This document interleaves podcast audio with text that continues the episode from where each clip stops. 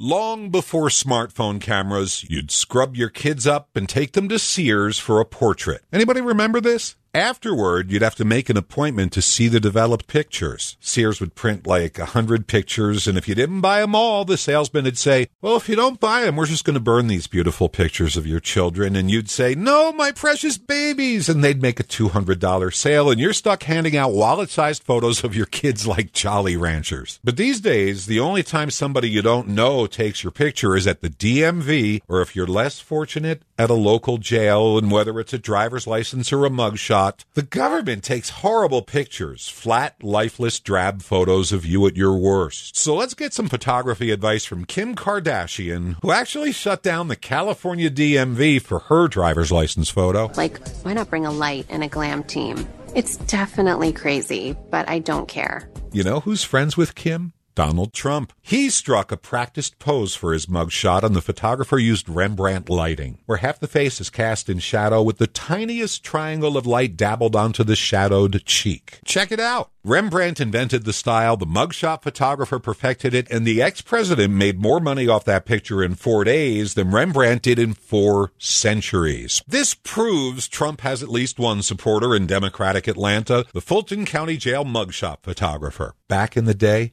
I'm telling you, he could have gotten a job at Sears. Jeff Kaplan's Minute of News, only on KSL News Radio.